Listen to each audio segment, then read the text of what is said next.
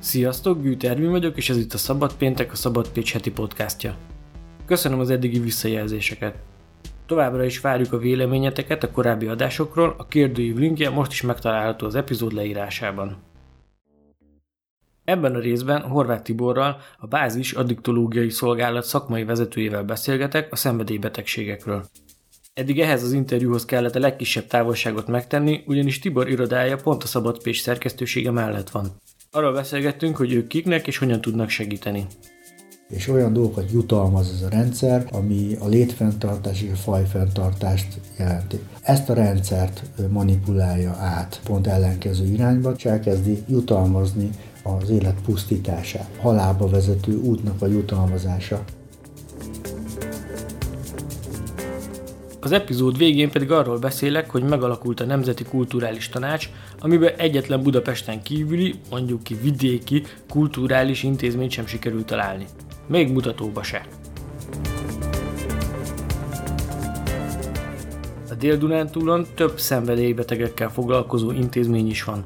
Ezeknek a célcsoportja és a szakmai programja más és más. Van bentlakásos, kábítószeresekkel foglalkozó otthon a természetben, és van elsősorban alkohol és játékfüggőkkel foglalkozó nappali intézmény is.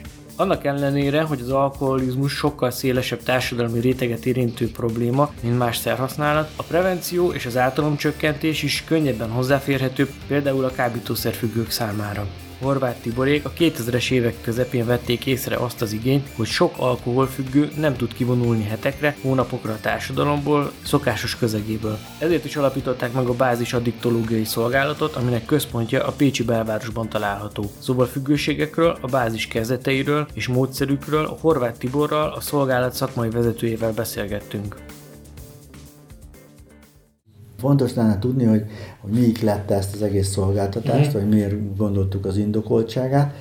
Tehát én Kovács színáján dolgoztam kint a, a, egy rehabilitációs otthonban, és ott láttuk, hogy tehát egy, egy úgynevezett Minnesota modellt alkalmaztuk ennek egy ilyen adaptációját, ami egy amerikai ihletettségű program. Azt szeretjük mondani ezzel kapcsolatban, hogy, hogy, hogy ez egy egyik a világszerte az egyik legnépszerűbb vagy leghatékonyabb terápiás módszertan, és ennek különböző adaptációi léteznek, és hát itt, itt Pécs környékén a rehabok nagy része ebben a logikában, ebben a szakmaiságban helyezte el magát.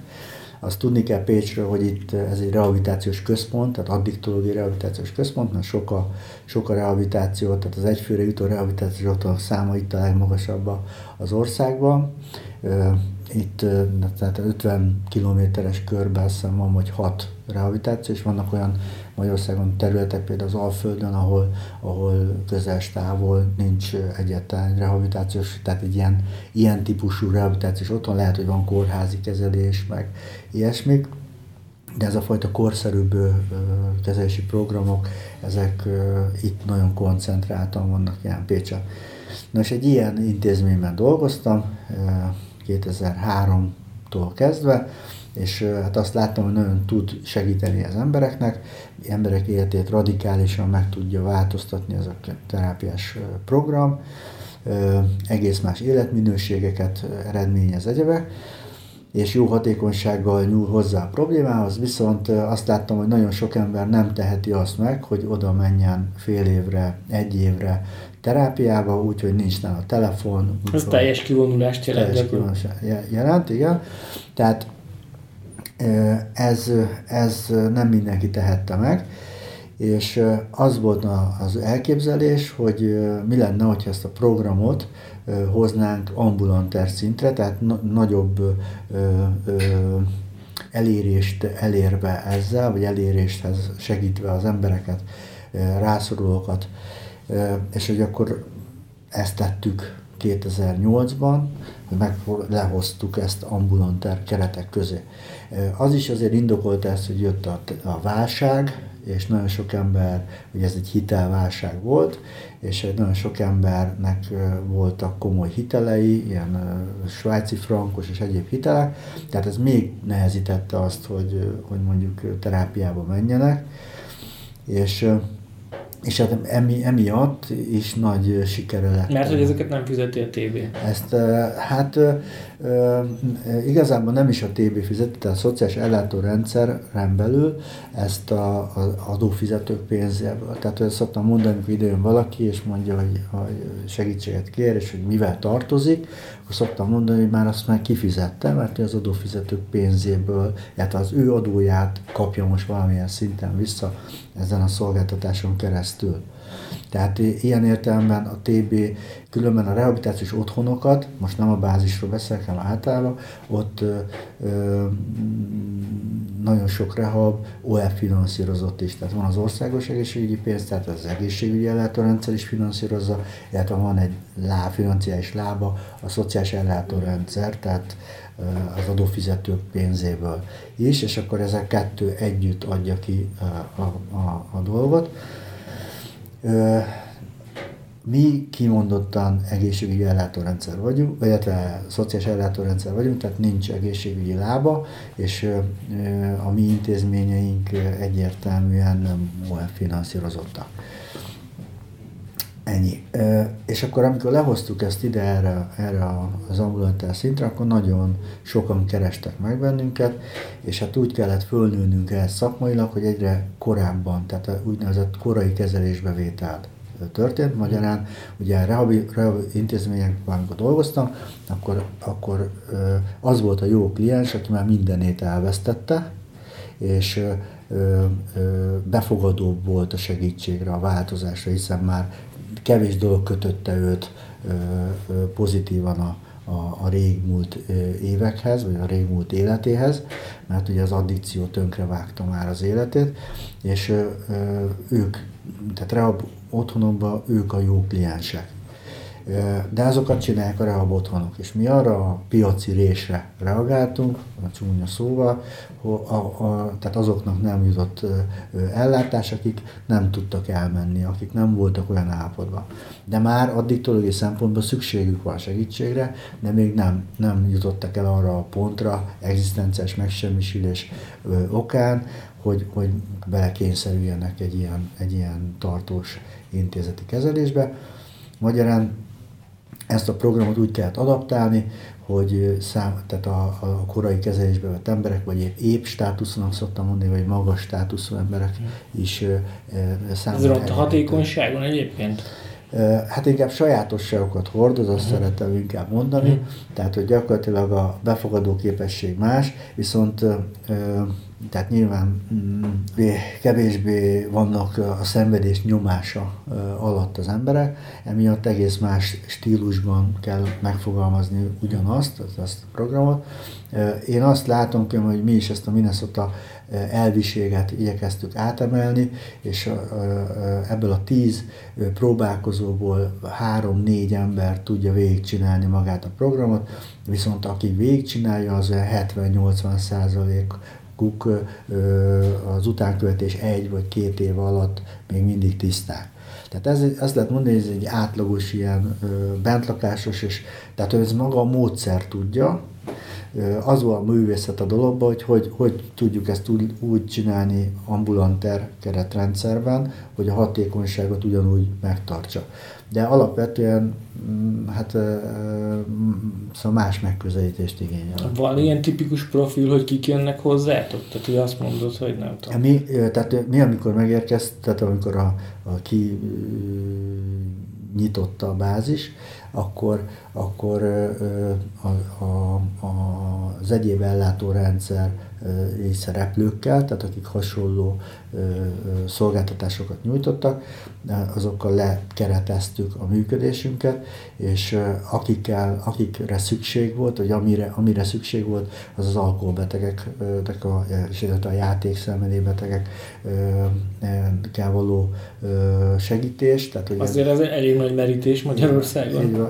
De amikor jöttünk 2008-ba, nyitottunk, akkor, akkor hát velük volt a legkevesebb. Tehát elég az illegális drogfelhasználóknak, a drogfüggőknek azért egy nagyon kiépült rendszerre volt, tehát az alacsony küszöbű ellátásoktól, tehát az ártalomcsökkentő kezelésektől egészen a, a rehabilitációkig egy, itt egy nagyon professzionális ö, ö, csapat már ezt régóta működtette, tehát hogy igazából az alkoholbetegek voltak, akik hát ilyen kicsit ellátatlan vagy ilyen Ez nagyon érdekes azért egyébként, mert hogy azért a, a társadalomnak jóval nagyobb részét érinti é, az így van, Csak pont emiatt, ez paradox, de pont emiatt van az, hogyha ugye ez olyan, olyan dolog, hogy ezért ezt nem betegségnek tekinti az átlagos világ, hanem egy jellembéli fogyatékosságnak, vagy akaratgyengeségnek, és Emiatt senki se szereti ezt fölvállalni. Szégyen volt a családban ez, ciki ugye a környezetünkben, ezt általában szégyelni szokás, éppen ezért ö, problémaként is már csak a legvégső esetben kerül, ráadásul ugye tagadás betegségeként ismerjük az alkoholizmust, tehát hogy nagyon nehéz, nehéz ö, ö, tehát mindig az érintett a legutolsó, aki beismeri vagy belátja a problémát, tehát ez egy ö, nagyon sok sajátosságot hordoz, a szégyentől egészen a, a tagadásig bezárólag egy csomó minden nehezíti azt, hogy, hogy ebben segítséget kérjenek, vagy hogy segítséget kapjanak az emberek. Hogy azt arra rájöjjön, mert az is nagyon előreadottnak kell lenni a betegségnek, hogy, hogy arra rájöjjön, hogy szüksége van segítségre. És miért tipikus, hogy maga az érintett jön el hozzátok, vagy családdal, vagy milyen felállásban kerestek meg titeket? Hát leg, legtöbbször mindig a család az, vagy a környezet, a munkahely, most már elég sok esetben a munkahely is pozitívan áll hozzá. Hát nyilván a munkaerőpiaci változások, az, hogy félország kivándorolt, ez, ez azért arra késztette a munkáltatókat is, hogy megbecsül, jobban megbecsüljék a munkavállalókat. Általában a szenvedélybetegek nagyon jó munkavállalók, tehát erős bennük a megfelelési kényszer, nagyon hát szélsőségekre hajlamosak, ezért a munkába is hajlamosak a szélsőségekre, és ezt nagyon sok esetben a munkaalkoholizmus hát a munkáltatók azért jól élik meg, tehát elég termékeny, vagy hatékony, ez egy vagy produktív bizonyos kereteken belül ez a dolog és hát általában jó munkavállalóként tekintenek. Csak hát az a fránya alkohol, az egyre többször okoz gondot, nem jön be, nem úgy teljesít egyebe, és akkor sokszor úgy állnak hozzá a munkáltatók is, hogy, hogy, hogy kezel, tehát kezeltesse magát, és akkor ők támogatják ezt mindenkivel foglalkoztok, aki megkeres benneteket, hogy van valamilyen, tehát hogy nekem ez úgy tűnik, mint hogyha, tehát hogy azért van egy ilyen valami előszűrő, vagy nem tudom, akivel.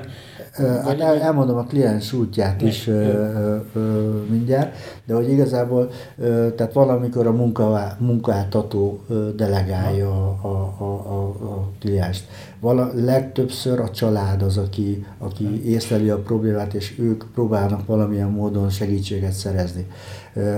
De most már itt, itt Pécsen, mint ahogy említettem, ez egy nagyon, tehát egy ilyen kiváltságos hely ezen a, ezen a területen, tehát itt nagyon kiépült a rendszer, tehát itt a delegálások, tehát a kliens delegálások, akár a családterápiás intézet, vagy elmegy a család terápiára, vagy a pár terápiára elmegy. Mondják, és kiderül, igen, és kiderül, hogy hát itt azért különböző addikciók állnak a háttérben, amit ők nem problémaként tekintenek, mert ők a házasságuknak a megromlását észlelik, és akkor a szakember ránézve erre a dologra látja, hogy hát itt az addikciók jelentős szerepet játszanak, illetve az, hogy kezelni lehessen a házassági zavarokat, ahhoz belátásra kell jutniuk egyen-egyenként is a saját addiktív problémájukra és akkor utána tudnak párterápiás módszerekkel segíteni nekik.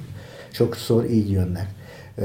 Ugye van már alko, tehát egy addiktológia, ahol pszichiáterek dolgoznak, ez is nem régen nyílt. Az ott lévő orvosokkal szimbiózisban dolgozunk, szoktam mondani, tehát hogy ott történik az orvosi része, gyógyszerezés, erről való lejövetel, egyebek, illetve ott vannak pszichológusok is, tehát ott megy egyfajta terápia is, vagy mehet, És mi nekünk a, a sajátosságunk az, hogy mi az önsegítő kultúrára való, való támaszkodást preferáljuk, egyéni konzultációkban és csoportfoglalkozásokban tesszük mindezt, tehát itt egy ilyen mentálhigiénés beavatkozás van és támogatás van, és hát ugye az a cél, hogy, hogy, hogy, hogy az érintettek egyre inkább megtanulják magukat, megtanulják a betegségüket kezelni, tehát hogy konstruktívan együtt éljenek ezzel a dologgal, és tünetmentesen tartsák ezt a különben krónikusnak tekintett betegséget, tehát ami nem fog meggyógyulni, viszont szuper módon tünetmentesen lehet tartani. De bizonyos dolgokat evidenciába kell tartani, és ezeket igyekszünk megtanítani, és ezzel való. Ez mit jelent? Ezt egy gyakorlati példával, mit jelent az, hogy evidenciába tart? Hát, hogy, hogy ez, azt, ez egy sejtanyagcsere zavar betegség, ami azt jelenti, hogy a hangulati központnak egy vele született zavarát jelenti egyfelől, másfelől pedig a, a, a, a, az alkohol lebontásához szükséges enzimháztartásnak, a máj enzimháztartásnak a zavarát is feltételezi, tehát hogy vannak olyan sajátosságok egy szenvedélybetegnél, amit figyelembe kell venni. Tehát magyarán a teljes abszinenciát meg kell megtartani, legalábbis a tudomány mai állása szerint, illetve az addiktológia, a korszerű addiktológia megközelítésben ez nem egy gyógyszeresen egyensúlyban tartott dolog, hanem hogy az abszinenciával kell megtanulni együtt élni, és a szerhez közel ember, aki megszokta azt, hogy szereket használ akkor is, ha jól érzi magát, hogy jobban érezze magát, vagy ha rosszul érzi magát, hogy, hogy jobban érezze magát, tehát kontroll alatt tartja a hangulati központját is, és erre, erre mondjuk 10-20-30 éve kondicionált, neki, neki ez az átállás azért nem olyan egyszerű. Tehát, hogy a stresszt hogy oldja meg, hogy, szóval hogy létezik ennélkül a, tehát a szerek nélkül. Mint mondtam, itt alkoholbetegekkel foglalkozunk alapvetően, tehát ő, ő, ezek az emberek becsületben megőszült emberek, van munkahelyük, ö, dolgoznak sok esetben még, családjuk van, egyebek, tehát hogy ők, ők, ők egzisztenciát építettek, tehát ellentétben mondjuk egy drogfüggővel, akinek ki se alakulnak ezek a, mert hogy olyan progresszív a betegség, egy alkoholbeteg, tehát az alkohol egy kicsit alattomosabb módon hat, ezért tovább tart, még kialakulnak a, a, a, ezek az ellehetetlenülések, ezért neki újra kell tanulni élnie gyakorlatilag, tehát ahogyan, ö, tehát a, a munkahelyét hogy, hogyan tudja megtartani, hogyan tudja menedzselni, családi kapcsolatait hogy tudja helyrehozni, hogyha ezek megromlottak, és itt tovább, és itt tovább. Szóval, hogy, hogy itt ezek a sajátosságok vannak, és mindezt úgy tesszük, hogy közben, közben ugyanazon a terül, ugyanott élnek, tehát hogy ahol ittak. És ez így sokkal nehezebb, nehezebb, mert ez olyan, mint az éhező ember, hogy, hogy egy diétázó ember a kedvenc éttermében a kedvenc ételeit teszik körülötte, tehát hogy feltételes reflexként megindul a, a, a, az emésztés, ugye, tehát hogy a, és ő, őt egy csomó minden emlékezteti arra, hogy, hogy itt, itt ezért ivott, ott azért ivott, minden arra emlékezteti, tehát tudattalanul egy csomó hatás éri őket, amíg mondjuk egy rehabilitációs otthonban pont az a lényeg, hogy kiszakadjon a komfortzónájából, és hogy elmenjen oda, tehát elmenjen egy zsákfaluba mondjuk, és ott egészen más ingerek érik. Jó, de utána is ott is azért jellemző az, hogy visszakerülnek ugyanazokba hát egy, vagy fokozatosság el alapján még kikerül egy kiéptető házba uh-huh. az aktív terápiás időszak után, és akkor megpróbálja a tanultakat apró pénzre váltani, de ott is még egy segítői mondjam, felügyelet alatt, egy támogatás mellett teszi mindezt, és akkor azután lép ki jó esetben a, a visszaintegrációban. De nagyon sokan nem mennek már vissza azokba a terü- vagy azokba az élet körülmények közé, családba akár, mert addigra már mire, tehát nagyon megromlanak ezek. Tehát mi azokkal foglalkozunk, akiknél még nem romlott meg teljesen ez, tehát ez a, ez a sajátosság. Egy rehabottomban azért az a klasszikus kliens, akinél már ezek ellehetetlenül és megtörtént, tehát egy teljesen új életet kezd el mondjuk egy más földrajzi területen. Ez is kérdeztem azt, hogy szűrtök valami alapján, hogy kikerülhet be hozzátok? Hát mindenki, aki megkeres bennünket, hozzám érkezik, de egy ilyen állapotfelmérő konzultáció történik. Ugye dolgozunk itt nyolcan mentorok, mentori rendszert építettünk föl. Ugye az orvosi gárda az a, az a, a kertben van, átküldik ide hozzánk, amikor az orvosi részt már rendezett, és akkor én ezt az állapot felmérést megteszem, megnézem, hogy milyen motivációs késztetései vannak az illetőnek, mit szeretne elérni, hogyan működik, és akkor ezen felmérést követően látom a karakterét, a hozzáállását, minden egyebet, és akkor én kiválasztom számára a legkompetensebb embert, vagy mentort kiválasztom számára, akivel beindul egy folyamat.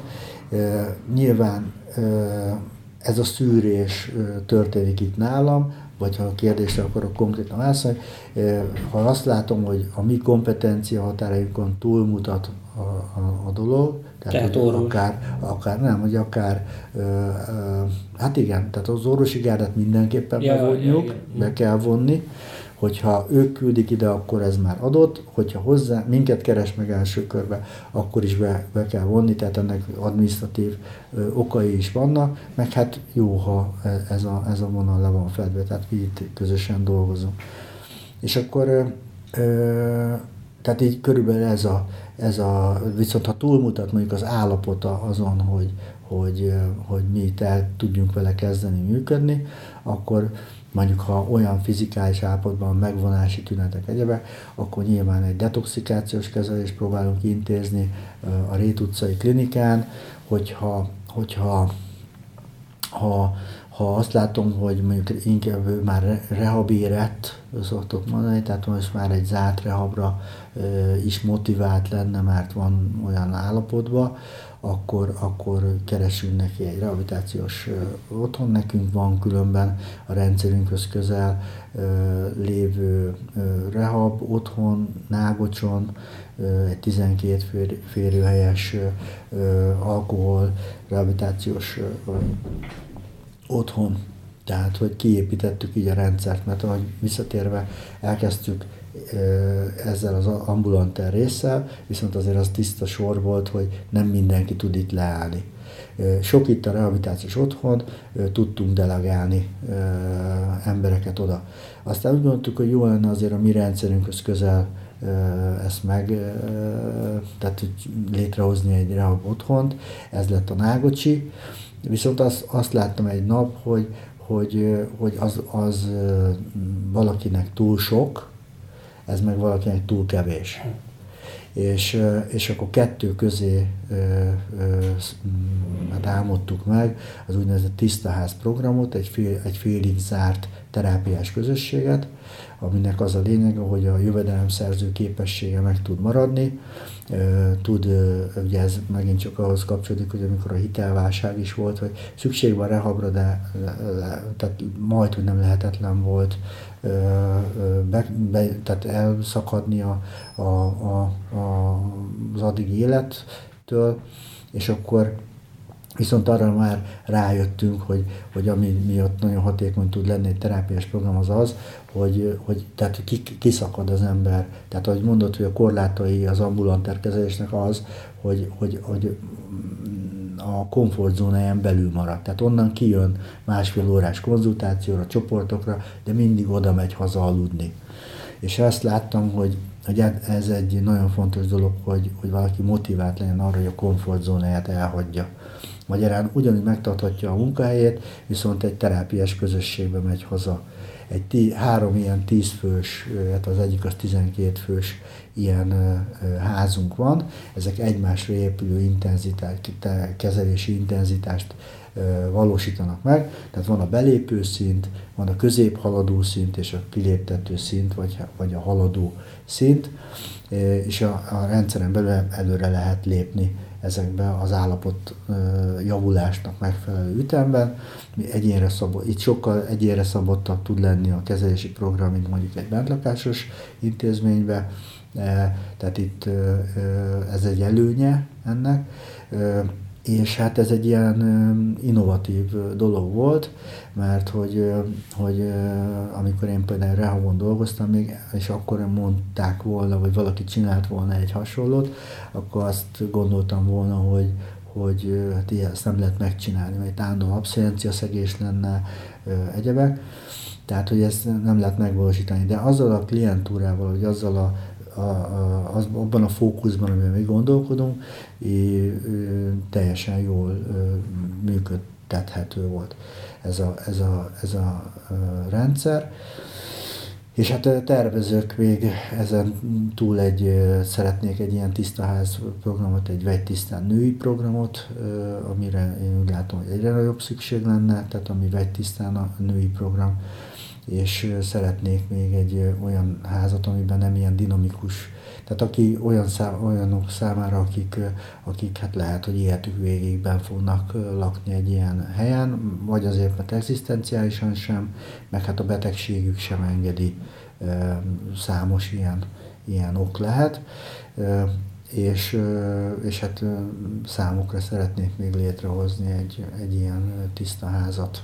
Említetted még másik fő profilotoknak a játékfüggőséget, hát még nehezebb szűrni, nem? Vagy, e, vagy nem, nem nehezebb szűrni? Hát ugye, az, de sokkal kevesebben kérnek segítséget a játékosok közül, nehezebb, nehezebb az elérés, Tisztán játékfüggőség miatt jönnek hozzátok, vagy általában van, ez más? Van, az általában keresztfüggőségként uh-huh. jelenik meg, de, de, de, de van, aki tisztán uh-huh. játékos mondom sokkal kisebb arányban, tehát a viselkedési addíciók közül nem is feltétlenül a legmagasabban reprezentáltak a játékfüggők, inkább a, most már nagyon sokan vannak a társfüggők, tehát akik belátással bírnak a társfüggőségükre, tehát kapcsolati zavarokkal küzdenek, társ vagy kapcsolati függőségek, szerelem és szexfüggőség, is most már egyre, egyre inkább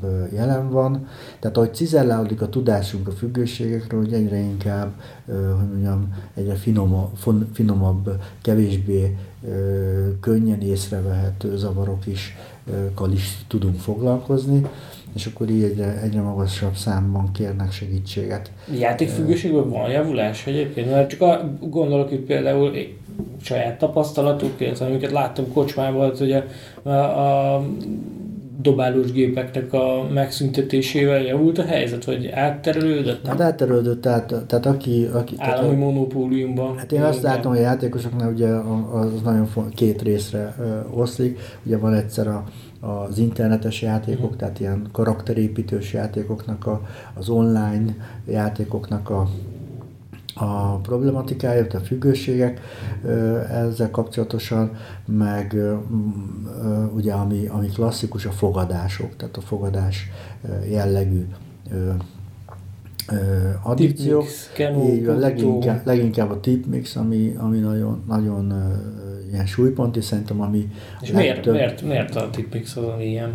Hát szerintem a, a, a hozadékai miatt, tehát itt azért könny, tehát viszonylag, szóval azért itt lehet azért nyerni is, és, és hát ez az a... És az sokan fölbátorodnak. Igen, és hát ugye nyilván azért hosszú, tehát, tehát aki beteg, uh-huh. aki betegség szintjén éli ezt a, ezt a dolgot, tehát függőség, betegség szintjén, ott azért mindig veszteség van, de úgy mondom, hogy, hogy azért itt... itt hát meg egy intenzív dolog is, tehát ugye azért az naponta Így lehet van, tehát egy folyamat, folyamatosan neked ez lehet érteni is azért, tehát hogy azt, azt az illúziója van az embernek, hogy aki ért a, a, a sporthoz, meg egyebek, az, az ezt apró pénzre tudja ezt a tudását váltani. A fogadás izgalma jelenti itt, az a feszültségben levés jelenti azért a, a, a, ennek a folyamatnak a nagy részét.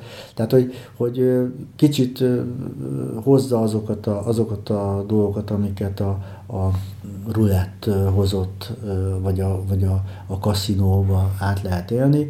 Tehát itt azért a, a, a, a nagy nyereségnek a reménye, illetve ez az én képjavító jelleg, hogy majd könnyen szerzett pénz, tehát a világ császára vagyok, mert hogy könnyen meggazdag, meggazdagszom. Tehát ez a fajta attitűd mondjuk így meg tud jelenni itt is, tehát, hogy, tehát ez hasonlít talán így indítóiban leginkább a, a, a kocsmákban, vagy általad említett játékgépeknek az élményéhez.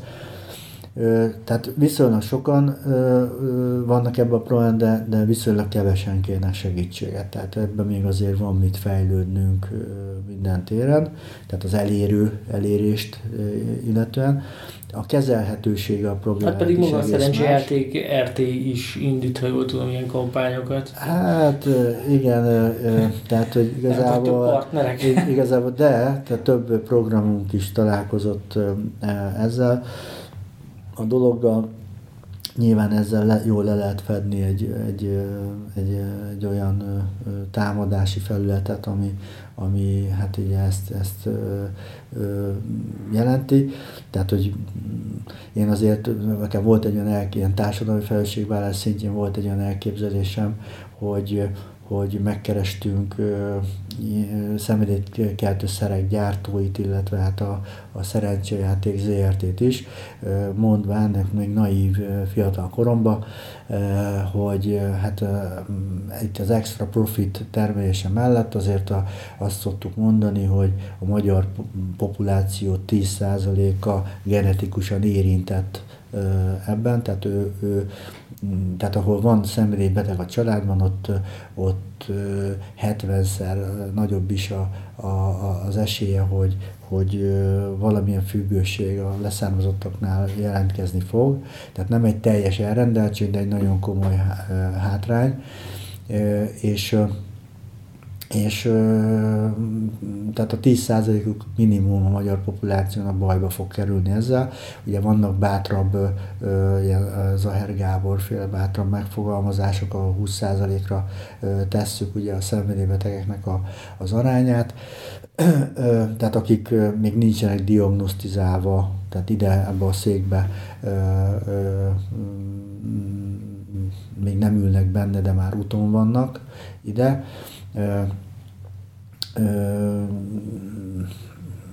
igen.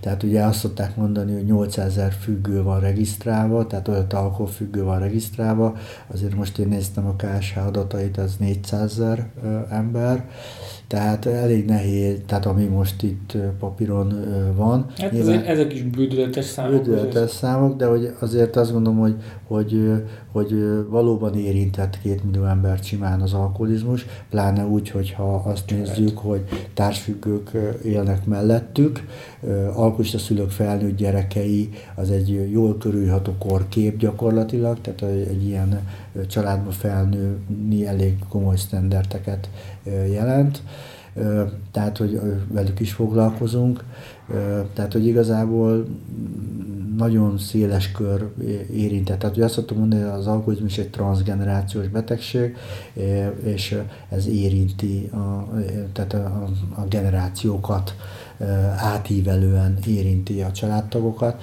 tehát hogy szóval ez nagyobb probléma, mint úgy hirtelen ránézünk, vagy elsőre, ami látszik. Mondtad azt is, hogy folyamatosan nő az ismeretünk a függőségekről. Igen. El tudsz képzelni olyan, nem tudom, olyan jövőképet, amikor a függőség nem önmagában, illetve az a függőségre való hajlam, ez így nem jelent már problémát a társadalmi szinten? Szerintem nem, sőt egyre nagyobbat jelent, és ezért is fejlődik szerintem így az addiktológia is, mert hogy egyre, egyre ö, inkább jelentkezik problémaként mindenféle fajta függőség.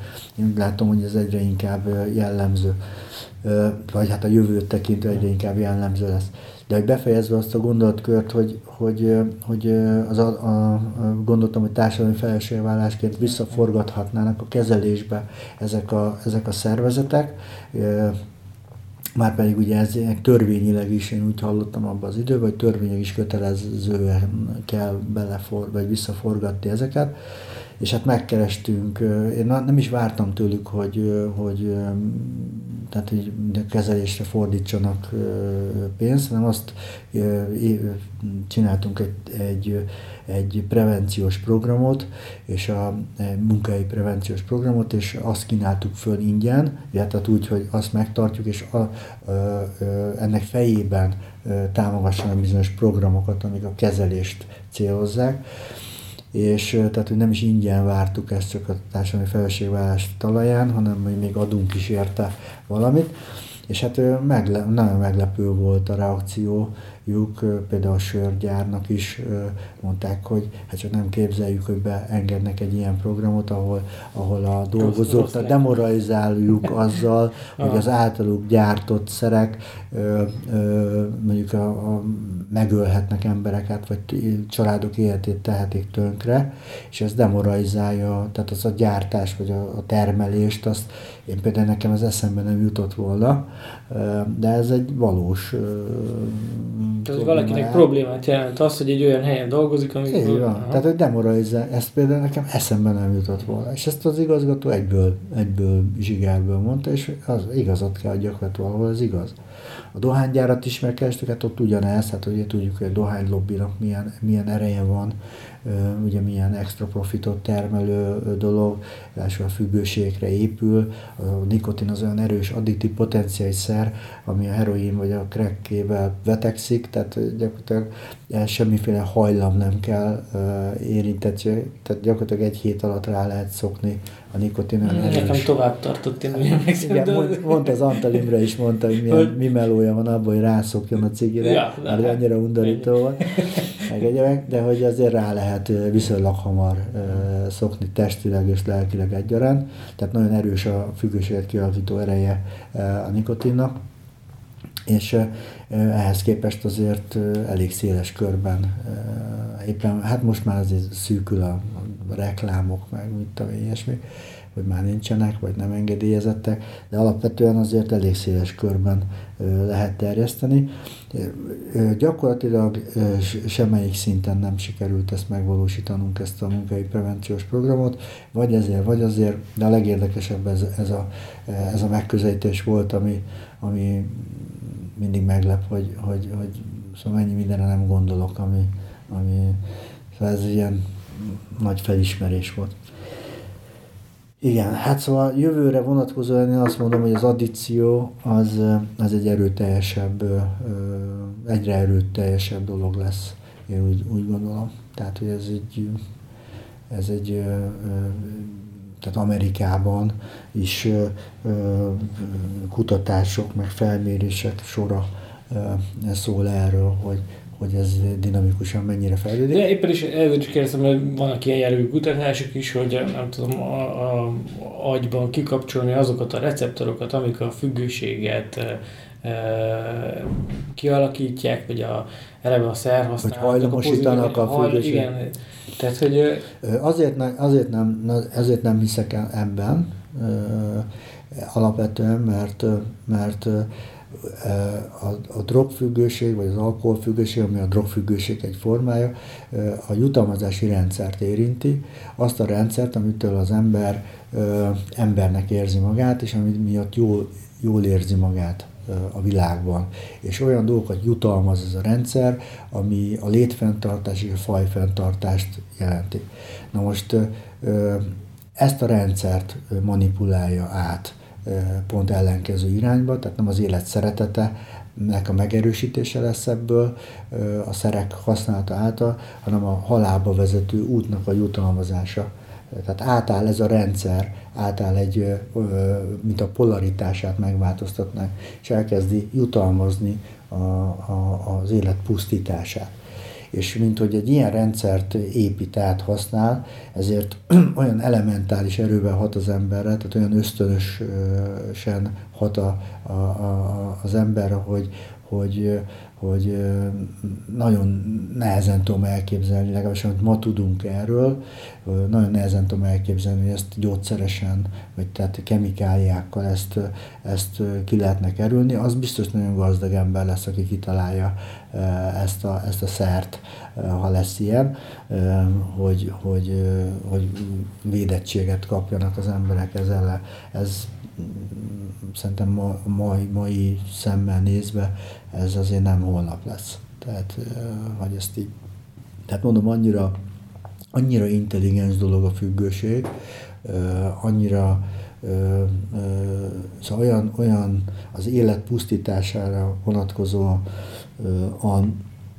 olyan intelligens, hogy, hogy engem egy kicsit úgy, úgy le is nyűgöz, tehát hogy olyan profi módon építi le az embert és gyilkolja meg gyakorlatilag úgy, hogy, hogy, hogy, hogy mire észreveszi, addigra már nincs visszaút gyakorlatilag, vagy hát, és nem, nem egyből megöli, hanem szépen az élete alapjait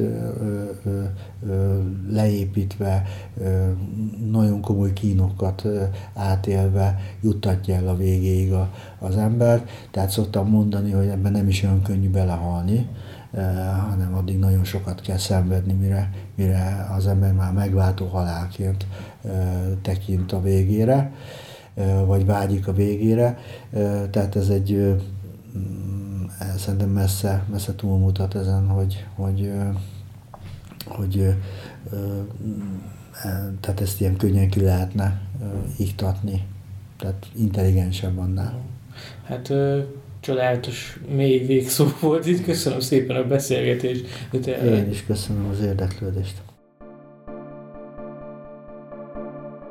Megalakult a Nemzeti Kulturális Tanács. Nyilván nem a Breaking News kategória ez, igazából csak legyinteni lehet egy újabb műintézményre, aminek az egy kitűzött célja, hogy idézem, összehangolja a kulturális ágazati fejlesztési terveket. Ez az ilyen tanácsok esetében, jó kommunista hagyományokhoz méltan, a gyakorlatban legtöbbször azt jelenti, hogy valójában nem csinálnak semmit.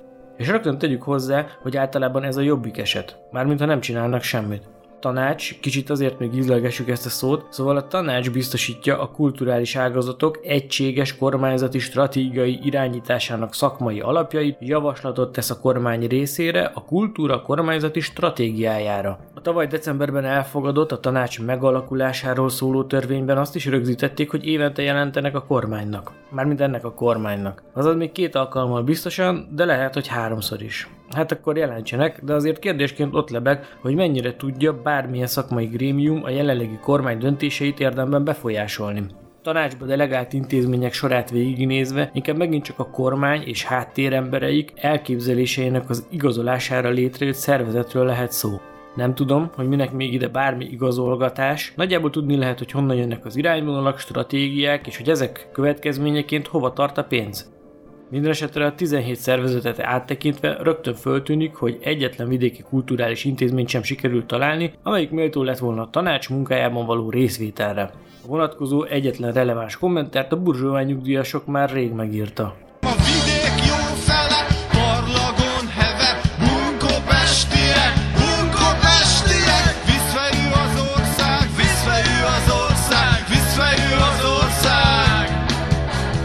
És most nem is vitatkoznék azzal, hogy vidéken csak műfázak vannak. Sőt, valójában akkor van itt kultúra, ha Budapestről hozzuk talicskával. Közben pedig nem akarok nagy lokálpatrióta hőzöngésbe sem kezdeni, hiszen elég egyértelmű, hogy egy nagyobb városban egyszerűen több a kulturális jószág. De azért Pécsen van egy olyan kulturális meg a holding, aminek a költségvetése bizony országos hatókörű intézményekéhez hasonlítható.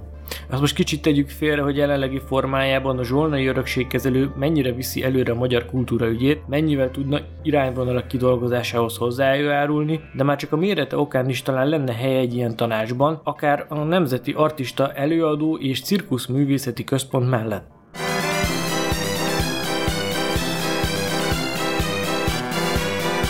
Tudom, hogy Orbán szinte meghatódottan köszönte a vidéki Magyarországnak a bizalmat az októberi választás után, de ilyenkor azért el kéne megint gondolkodni a kormány vidékbarátságán. Legalább a kirakatban jó lett volna néhány fővároson kívüli kulturális intézmény. Elfért volna. Ez volt a Szabad Péntek 5. adása, ha egy kicsit is tetszett, akkor adj nekünk egy következő esélyt, és iratkozz fel a csatornánkra.